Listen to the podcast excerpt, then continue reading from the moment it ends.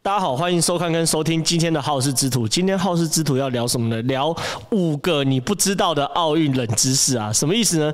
最近大家在干嘛？大家都在疯奥运嘛，对不对？很简单，我们的台湾的选手在奥运的表现，其实坦白说真的很不错啊。不管有没有得牌啊，其实坦白说，这次台湾的选手在奥运中的韧性是我们大家有目共睹。可是有五个你不一定知道的奥运冷知识，来在这边跟大家分享。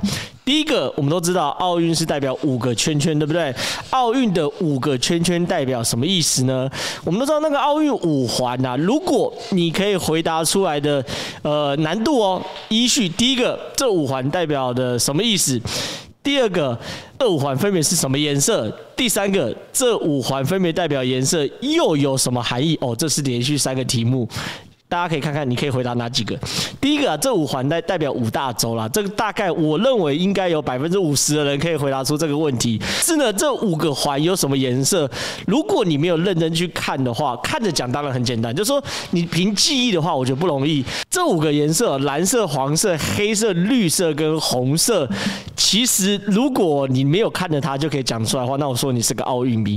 可是其实你知道吗？那个时候啊，有一度这五个颜色。变成是五大洲的分别不同的洲。这五大洲其实是在一九五一年之前哦，奥运的官方手册其实是有明确讲的哦，说这个蓝色代表是欧洲，黑色代表非洲，红色代表美洲，黄色代表亚洲，绿色代表大洋洲。其实某种程度有有有一点可以理解啊，比如说像黑色代表非洲，好像跟肤色有关系；黄色代表亚洲，好像感觉也跟肤。色有一点关系，可是其实这件事情。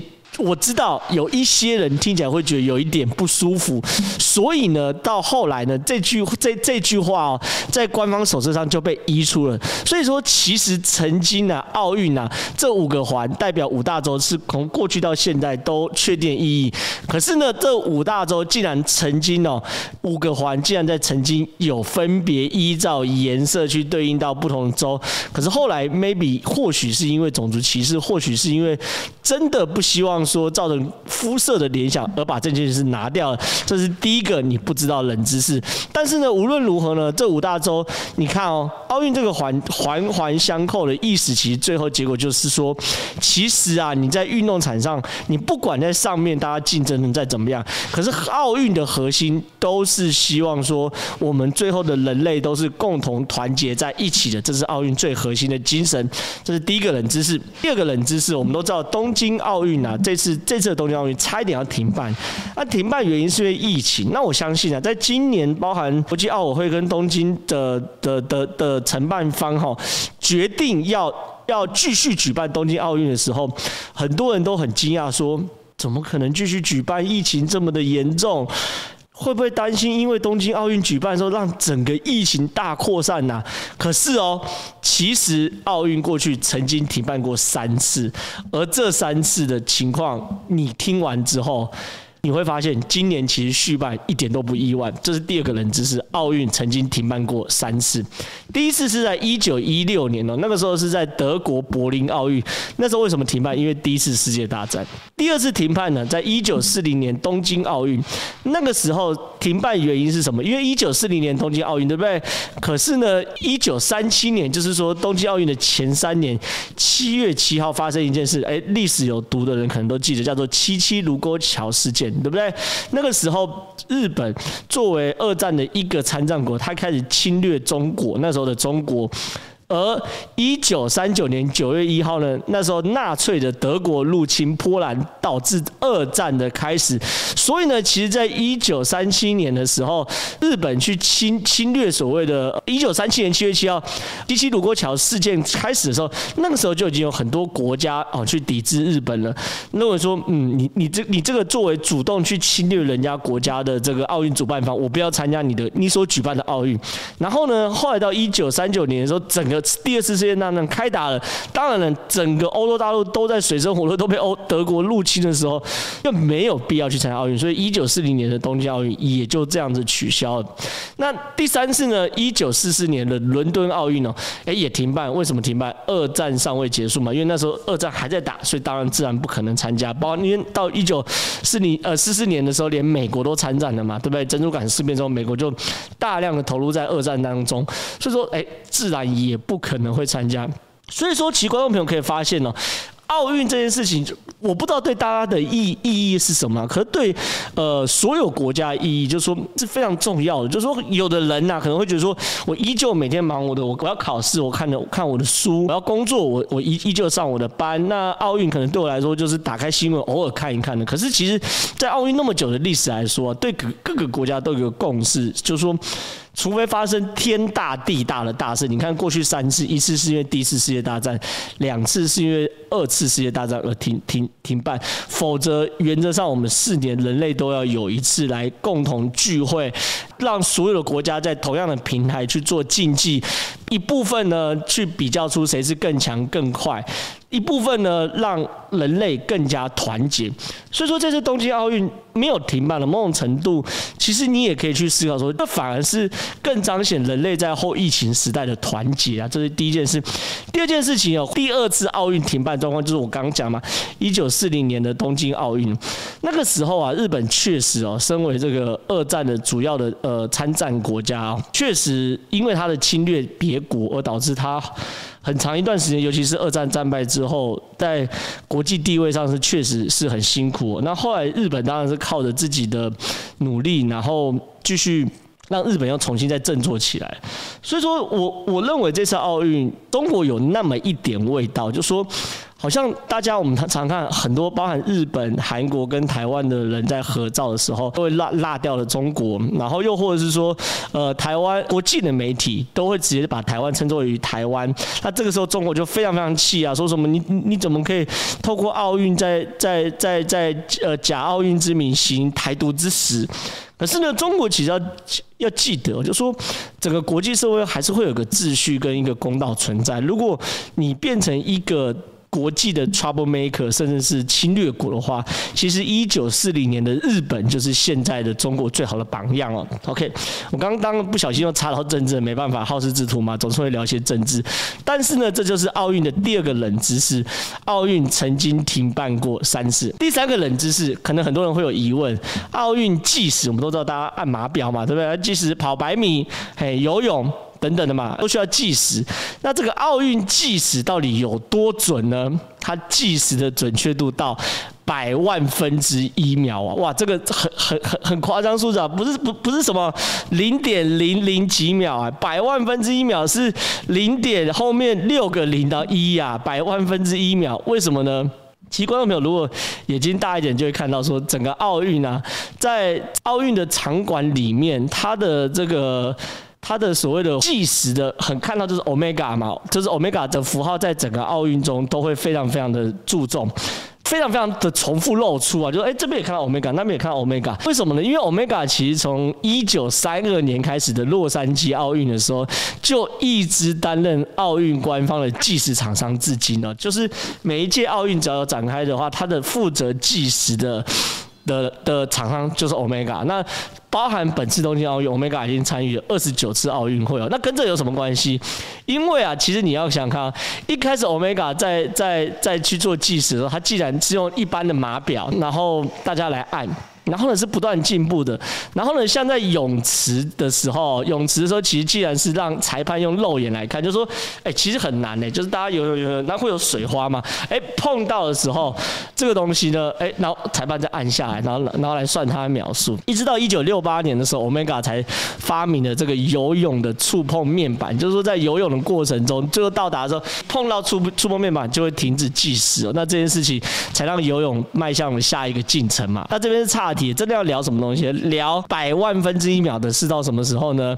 二零一二年的伦敦奥运的时候，Omega 推出了量子计时器啊，它的分辨率是过去所有设施大概一百倍以上，因为以前只到万分之一秒，但现在能到达百万分之一秒，万分之一秒就零点零零零零一，OK，就是万分之一，那现在多一百倍嘛，又多两个零这样子，所以说现在基本上出现量子计时器之后，就已经。不可能有所谓的同秒数的状况了，几乎不可能的。就是说，不管是透过这个游泳的时候触控或等等的话，所有的都是非常非常精确。所以奥运啊，不只是人类不断的创造它的记录，连计时这部分也都在创造人类科技的极限。这样，这是很有趣的地方。这是第三个冷知识。第四个冷知识，夺牌不只是夺牌，背后还有非常非常大的奖励。我们都知道。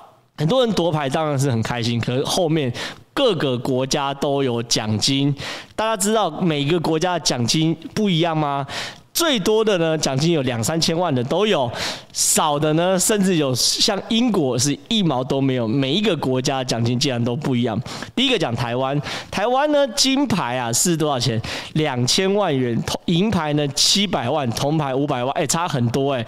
金牌可以拿两千万，我感觉有一点是中乐透一奖跟二奖差别，就是哎只差一个号码，可是那个钱差非常非常多啊。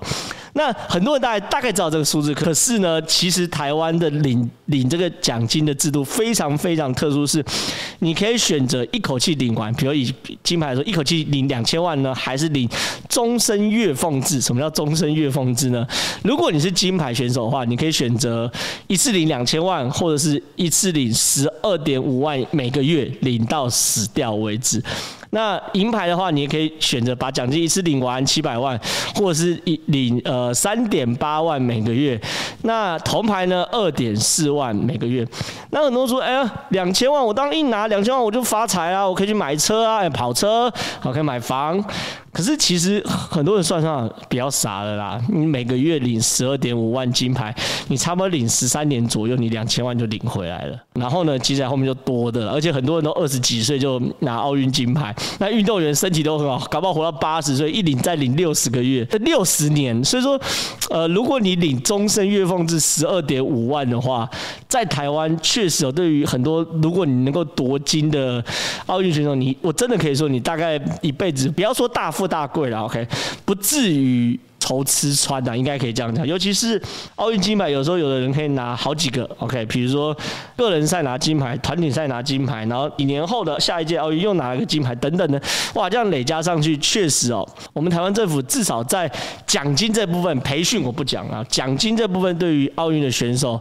哎，很不错哎，而且甚至是后面的，其实前八名都有哦。如果是第四名是三百万，第五名跟第六名是一百五十万，第七名跟第八名是九十万。那这大概就是我感觉啊，意思意思有那种营养金的感觉啊。那你说，哎，那你你你你知道怎么说？怎么怎么怎么知道说台湾对于选手照顾不错呢？其实是有个奖金榜的。你看这个奥运哦。大概啦哈，各国是有统计啊。第一名是乔治亚，大概三金牌是拿三千七百七十八万，新加坡是拿两千三百多万，台湾两千万，哎、其实已经是世界第三名了，其实状状况是蛮好的。那后面还有印尼啊等等的，意大利啊等等，包含意大利金牌五百八十万，然后法国两百零六万。澳洲只有四十八万啊，加拿大四十八万，英国是诶零元，所以说其实对于很多人来说，美国诶很多人想知道美国对不对？美国是呃运动强权嘛，新台币七十九万元，对不对？所以说其实台湾至少在这个夺牌奖金上是是是非常非常好，可是。除了奖金之外，各国是有很多很多奇葩的奖励哦，包括英国，英国的奖励是什么东西？他是说会给你权利金哦，一万英镑的权利金，给你一部分。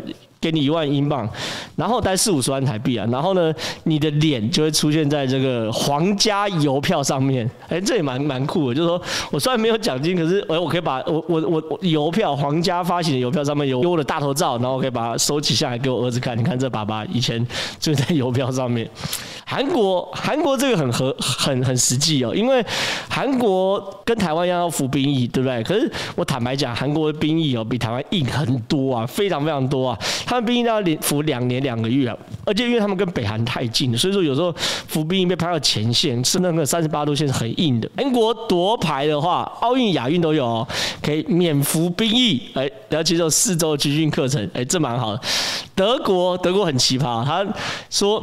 拿金牌的话呢，虽然奖金不多，但是你每个月会有五十公升的免费啤酒可以喝，哇，等于一生畅饮啤酒，这个真的很好，因为德国嘛，最爱喝就是啤酒。然后白俄罗斯呢，除了奖金之外呢，之前有一个俄罗斯的白俄罗斯的肉品供应商说，终身香肠免费，嘿，所以各国对于这些事情其实都不一样，蛮有趣的，就是每一个国家都会有自己对于激励选手的一套啦。但是很多人还是说，其实夺金牌，当然第一个是。荣誉啊，但是我觉得讲这句话的人是不食人间烟火啊，荣誉又不能当饭吃啊。我今天拿金牌，然后呢，明天饿死，是不是？所以说，以欧美国家为什么可以不给奖金，哈，然后还这么多的选手愿意去投入呢？其实整个世界奥运体系是分两个体系的，一个是以社会主义国家为体系，包含苏联等等的，那他们的运动员，包含苏联跟中国，现在是最典型的。就说他们的运动员哦，是由国家集体来培训，培训完之后呢，就负责就是帮国家拿金牌。你拿到金牌呢，国家就养你一辈子。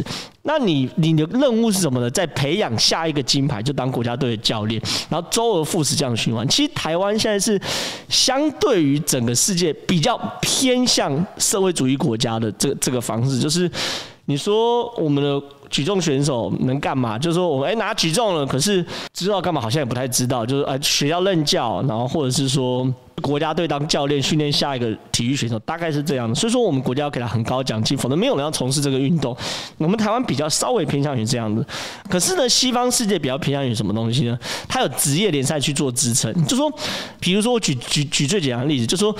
NBA 的篮球员梦幻队来参加奥运拿到金牌，他需不需要靠这个金牌奖金来度日？没有嘛？对他来说，金牌是荣誉，确实是。那金牌的奖金就算给他两千万、三千万台币，对他来说九牛一毛嘛？因为为为什么？因为他们背后有职业赛。又或者说菲尔普斯哈，那个游泳名将嘛，现在退休了，他他拿几十面金牌，对不对？那他拿那么多金牌，他需要说，哎，每一面金牌你国家给我两千万，然后我月领十二万，那我又拿几十面嘛，所以说我月领个几百万，然后我这样轻松度日没有，他光是代言呐、啊，然后还有一些。联赛赚的奖金等等，他都赚不完。所以说，西方世界更像是说，透过商业机制来支撑选手的热情。然后呢，另外一个就是就我讲社会主义机制，就是说透过国家的力量来支撑选手的热情，有点不太一样。所以说，你可以看到很清楚，就是包含一些，你看乔治亚啊、新加坡啊、台湾啊、印尼啊等等的国家，哎，薪水呃奖金都比较高。那包含北韩跟中国，那更不用讲了嘛。他们就是你只要赢了，你就是国家英雄，然后所有。国家都 support 你等等的，可是呢，你包含英国、美国、澳洲、加拿大、德国等等的哦，奖金都不高。为什么？因为它是靠商业机制来支撑他们体育强权的。所以这两个完全不同的训练逻辑。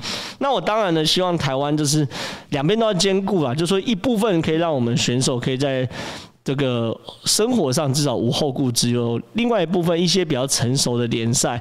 不管是篮球或什么的足球等等的，甚至游泳可以夺牌之后，甚至拳击哈往职业路上走。那这个这是第第四个冷知识，第五个冷知识，奥运最特别的纪念品什么？是保险套。很多人都说，哎，我们一辈子，当然了，对于像菲尔普斯啊或 NBA 梦幻队那些真的。顶流的选手来说，我参加奥运跟吃饭喝水，时间到就是老子上，时间到就老子上，反正我没有退休，都是我来上。可对于很多人来说，一辈子参加过奥运一次，哦，就已经是了不起的，大家是祖坟冒青烟的嘛，对不对？那奥运会有什么纪念品呢？哎，很多纪念品，我我金牌是我的纪念品，那跟大部分选手都没有关系。其实奥运最特别的纪念品是保险套。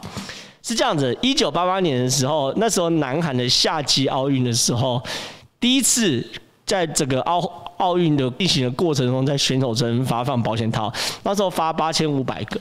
那这个保险套呢，八千五百个保险套原因是什么呢？因为那时候开始艾滋病的病例飙高，然后大家开始重视重视艾滋病病例哦，所以说。希望说选手呃要注重安全性行为，然后呢，到雪梨奥运的时候，就两千年的雪梨奥运，哎，已经从八千五百个变成七万个。然后呢，到七万个保险套的时候还不够，然后呢，后来又送了两万个保险套。加送，然后呢，到二零一二年的伦敦奥运呢，变十五万个啊，从九万变十五万。到二零一六年的里约奥运的时候，送了四十五万个保险套。那当然了，坊间很多人都在传言说这个选手村很很疯狂啦，哈，因为你看每个都是年轻气盛小伙子嘛，然后运动员身材好，体力好，男的帅，女的美等等的，然后大家关在选手村里面，干柴难免遇到烈火，尤其是比赛完之后，这是不是事实？这当然是事实。可是问题是哦，到后来里约奥运送了四十五万个保险套的时候呢，你怎么样都不太可能用得完。